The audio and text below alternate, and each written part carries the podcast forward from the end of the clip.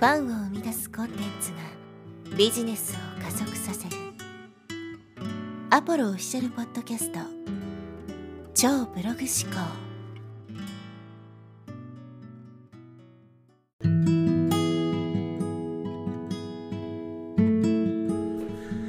こんにちはアポロです、え今日はですねリードマグネットのタイトルの重要性ですねというテーマについてお話していきます。リストマーケティングの話になります。ちょっとですね今回の内容は初心者向けではないんですけど、えーかなり重要な話になってくるので、えーぜひ聞いていただければと思います。まずリードマグネットというですね言葉ですけどマーケティングについてですねあの知識のある方はもう分かると思うんですがリードというのは英語で見込み客という意味です。見込み客を、まあ、日本語訳するあそうすみません。リードを日本語訳すると見込み客ですね。マグネットは磁石なんで見込み客を引き寄せるものですね。一般的にリスト取りをするときに使う無料プレゼントとかっていうものがこのリードマグネットっていうものに当たるわけです。よねでこのリードマグネットっていう言葉はすごく良くてですね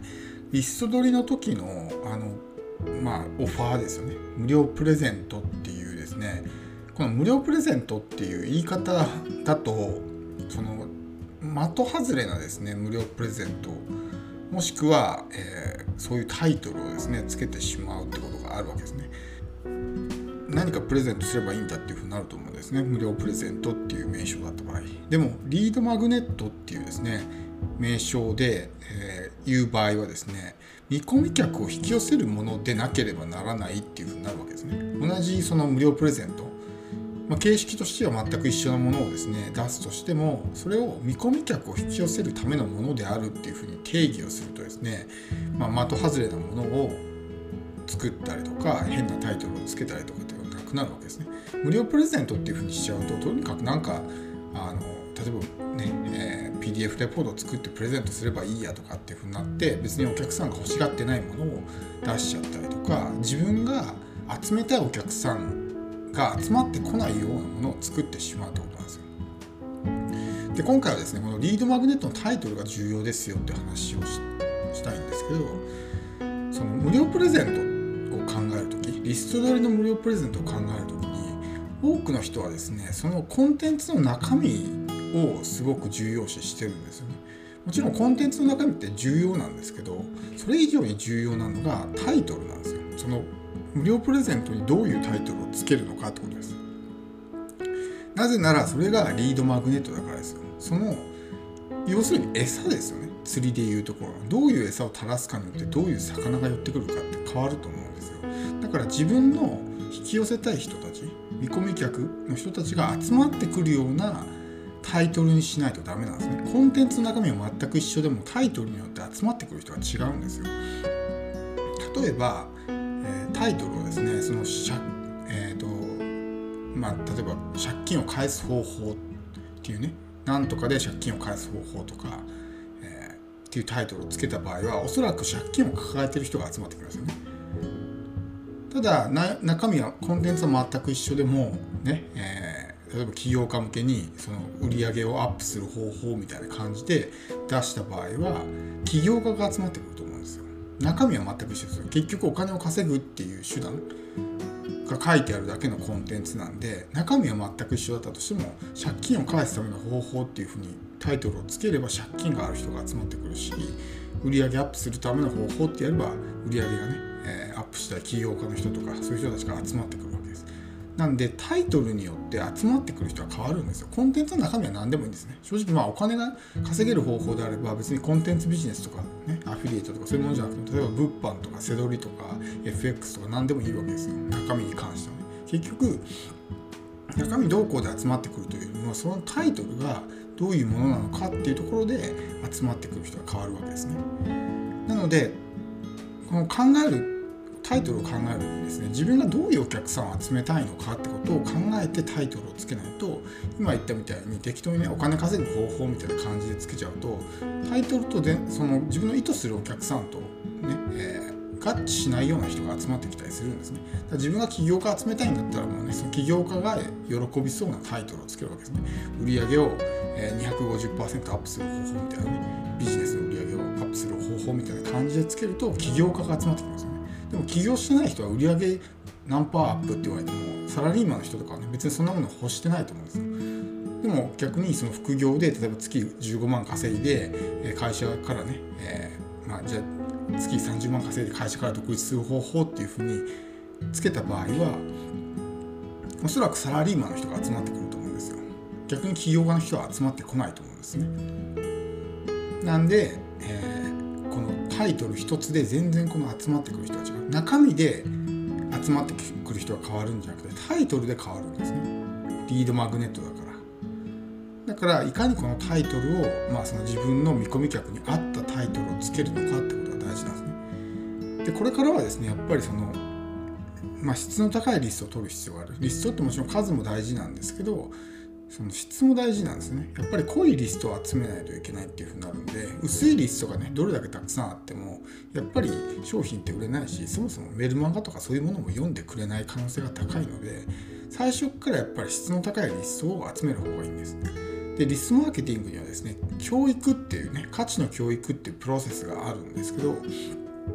この価値の教育っても決して簡単ではないんですね。例えば自分がコンテンツビジネスっていうものを売りたいと思った場合ですね。コンテンツビジネスに興味がないお客さんがいたとしますね。でその人に対してコンテンツビジネスに興味を示してもらうような情報発信をするわけですけど人間って基本的にね、えー、自分の価値観を変えたいっていうふうには思ってないわけですよ。人間が自分の価値観を変えたいと思うのはもう本当にね、えー、どん底に落ちた時とかもう絶対このままじゃ嫌だと、えー、絶対に変わりたいって思った時は価値観をね変えようって気になるんですけど基本的に人間は自分の価値観を他人に変えられたいなんていうふうに思ってないからそういうふうにですねここっち側が例えばこう魅力的な発信をしてもですねなかなか価値観って変わらないんですよ。価値の教育っていうのはすごく難しいんですね。だからその例えば、えー、ブログに興味のある人を自分のメルマガリストに集めてきてそこからゼロから価値の教育をしてコンテンツビジネスに興味を示してもらって買ってもらうっていうのはやっぱりすごく骨が折れるんですよね。だったら最初からもうコンテンツビジネスに興味のある人を集めた方が手っ取り早いと思うんですよ。教育のプロセスをある程度カットできるわけだからあとはもう最後のねセールスとかその部分だけクロージングの部分だけとかやれば買ってもらったりできるわけですね。ゼロから全く興味のない人を育てるっていうふうになるとすごく大変だけども最初からもう育った状態教育がされた状態の人が集まってきてたら楽ですよね。だからそういう教育がされた人が集まってくるようにするっていうのは大事なんですよ。まあちょっとまたね動物の例とかで恐縮ですけど僕は大学時代にですね馬術部に所属していてまあうまいのってたわけですけどやっぱりそのしっかりと調教された状態で自分のね大学にやってくる馬もいればですね競馬を引退したばっかりで全く乗馬として調教されてない馬もいるわけです。そうすると我々が乗ってこうね乗馬にするために育てるわけですね。もう競馬とかだとバーって走ることしか考えてないからゆっくり走ったりとかね、えー、そのまあ我々乗り手の指示に従ったいっていうのはなかなかできないんですけどそれをゼロから上京していって徐々にこう乗馬にね、適した風にしていくわけですけどやっぱりそういうのってすごく大変なんですよ。最初から調教された状態の馬がやってくればもう乗るだけで、ね、すぐに試合に出れたりとかするんですけどやっぱりゼロで全く調教されてないものをですねゼロから調教するっていうのはやっぱすごく大変だし試合に出るまでも時間かかるしっていう風になるわけですよ。だからそういう風に考えるともう最初から調教された馬がやってきた方が楽じゃないですか。なんで例えば自分はコンテンツビジネスをやりたいコンテンツビジネスを売りたいと思ったらもう最初からですねコンテンツビジネスに興味がある人が集まってくるようにしとけばいいんですね。そこで変になんかこう何て言うんですかあの違うようなアフィリエイトで稼ぐ方法の、えーと、無料プレゼント差し上げますみたいな風に出してしまうとアフィリエイトに興味のある人が集まってくるんですね。だからそこで全然こうずれてしまう。アフィリエイトに興味のある人が集まってきてその人たちをコンテンツビジネスにこ